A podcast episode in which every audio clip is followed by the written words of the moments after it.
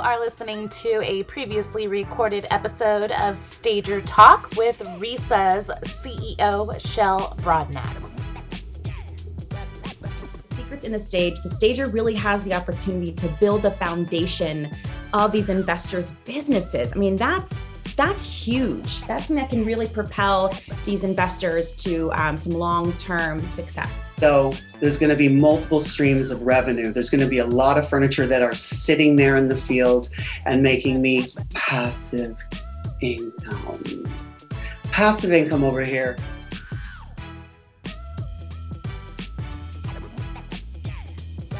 Hey everybody, Shell Brodnax here with another episode of Stager Talk, and I'm super stoked today because my friend Jeannie Morris is with us. Jeannie Morris is in the house. Hi from Michigan. Hello, how are you? We're good here. We are in the middle of the fall process, and fall uh, Michigan wise can be a little bit up and down, but yeah we have a gorgeous day today and we're expected to have another good day tomorrow. So I'm going to take it. Awesome. And can you tell everybody the name of your company and the area you service? Yeah, Transforming Spaces. And I serve the Rochester, Rochester Hills, um, Northeast Michigan is probably the best way to put it. Beautiful, beautiful. And how long have you been in business? Three years. I can't believe it's been that long, but it's been three years and uh, good learning process. Grateful for RESA so that I have somebody to travel with on this. Well, awesome. I don't know why. For some reason, I thought it was a lot more than that. Yeah.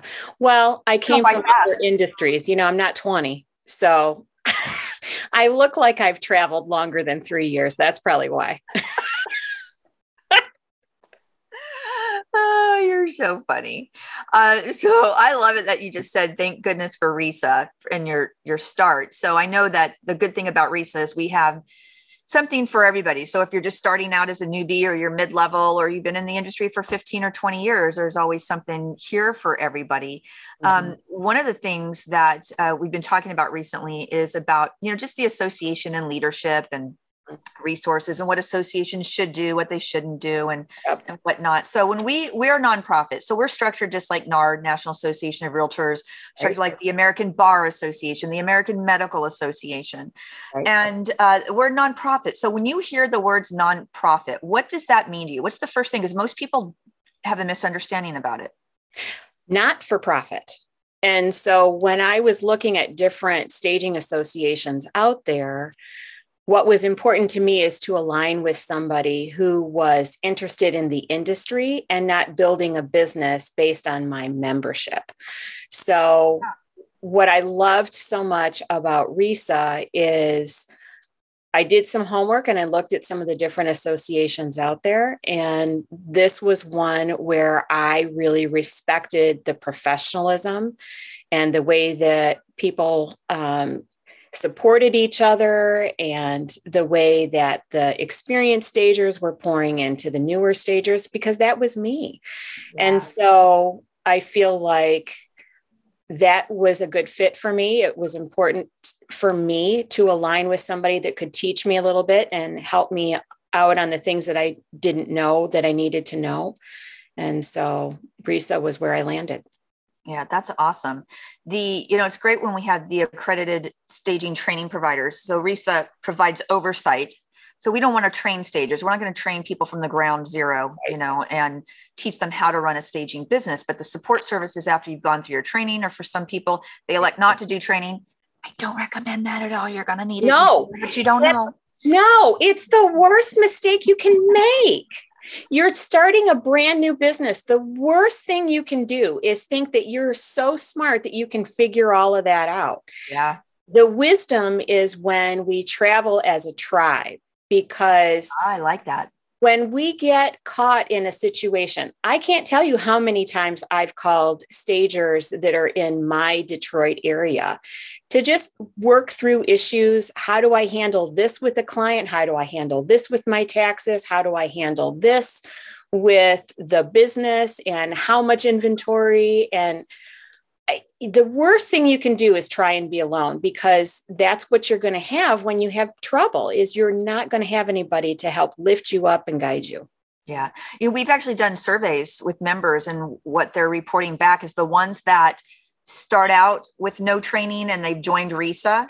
Mm-hmm. And um, we always say, you know, look, we're not going to teach you how to how to start this business. And we've got lots of education and webinars, professional development and newbie, but to try to sit on a you know one hour webinar once a month for newbies to have general questions answered is not going to help you start your business. No. but we found that they report that they usually get training between 10 months to 12 months. So it's like right at the time where normal people if you start a business even the best people making their best effort at starting a business tend to go out of business right. right about the year mark just to, before their year. So these people are actually at that point where they're like all right we got to you know cut bait or, or fish or whatever that saying is and and and just get some training before they go under.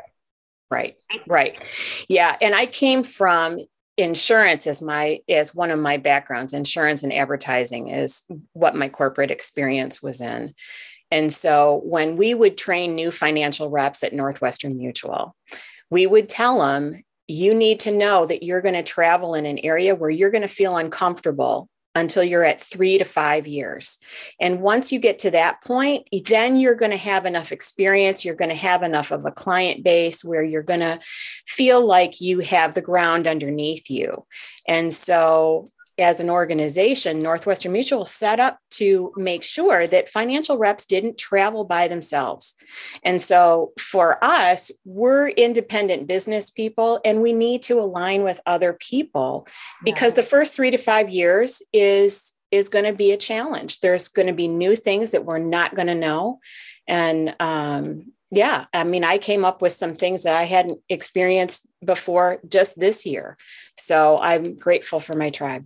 Yeah, that's awesome. You know, the other thing uh, that's when I've been doing these interviews for this project, a lot of similarities come about when we talk about people that are newer in the industry mm-hmm. and the lack of ethics. And mm-hmm. it's not that they're shady people, it's mm-hmm. that they don't know. Mm-hmm. They don't know. So RESA has a code of ethics, just like, you know, doctors, they take a Hippocratic oath, they have their codes of ethics. Mm-hmm. NAR has their code of ethics. We have our code of ethics. I feel it's imperative for our industry to operate this way, to self regulate. And if more stagers join RESA, more stagers commit to that code of ethics, the legitimacy raises for the entire industry. Rising tides raise all boats. So it's super important. I've been saying that. I probably said that 20 times this last week. Thank you, Karen Otto. I now know the whole quote and I can quote it. Usually I mess up um, sayings really horribly, but this one I've got down and it's so true. And it when is. you say everybody you travel with your tribe, mm-hmm. man, I love that one. That is just so true as well. But a lot of stagers don't know they're acting unethically. Well, and I think that's that's one of the pieces that was critical for me um, is if I'm going to start a business, I want to align with people that have credibility in the industry, that show a commitment to professionalism and have a high bar that they set their behavior at yeah. and want to travel with other people that that have that same bar. So I think it's dangerous to not have a code of ethics. I mean, when we're parents, we're trying to teach our children our value system. And those of us that have gone at it intentionally, we write it down so that we know how we're trying to lead our kids and what it is that's the most important thing that they have when they walk out the door. I don't think business is any different. I think business is actually what taught me that as a parent.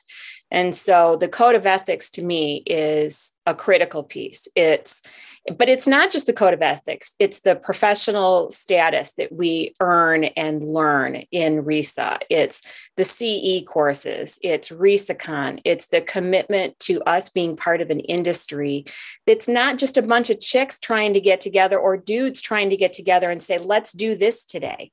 No, yeah. no. We're more than that. We're a respected industry. And as such, we have a code of ethics. Yep. I love it. I just love everything you said today. That's why we asked you, you know, just saying. Well, you can always count on me for an opinion. You know that, Shell. we got no shortage of opinions. Let me tell you, everybody's got one. so I, I thank you so much for joining us today to talk just a little bit about associations and leadership and you know ethics and uh, we certainly appreciate everything you do for the industry. And uh, jeannie teaches the staging to sell what every agent should know course out there in michigan. Uh, so we appreciate your efforts with that as well. So thank you for joining me. Pleasure. Everybody else another episode of stager talk. I appreciate your time today and here's a word from our sponsor RFID, radio frequency technology, is one of StageForce's most powerful tools. When I first began developing StageForce as an inventory system, I knew that the common method of scanning each item wasn't fast enough for the dynamic environment of staging. Because of this, I turned to RFID technology and created a swift, efficient touchless system that allows you to sweep an entire house. And in 15 minutes or less, you have a complete inventory reconciled. StageForce RFID has two components the tracking tags that you place on your items and a Bluetooth reader to detect them. These work together with our website to move your items from location to location. The process works like this. Products are created online in our website where you also assign each item a tag number. This tag number corresponds to an encoded physical RFID tag that you adhere to your item.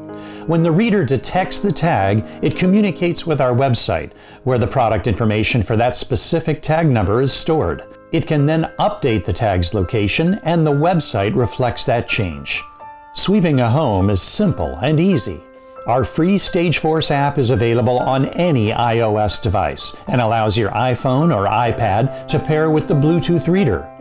Use this app to choose the location you'll be sweeping and move throughout the house room by room to detect all of your products. StageForce allows you to obtain an accurate inventory of every tagged item in the home in a fraction of the time. StageForce is designed to be user friendly with a minimal learning curve. The technology works for you rather than you working for it. Let us help you implement StageForce into your business. Watch our demo, join a live webinar, or schedule a call with us.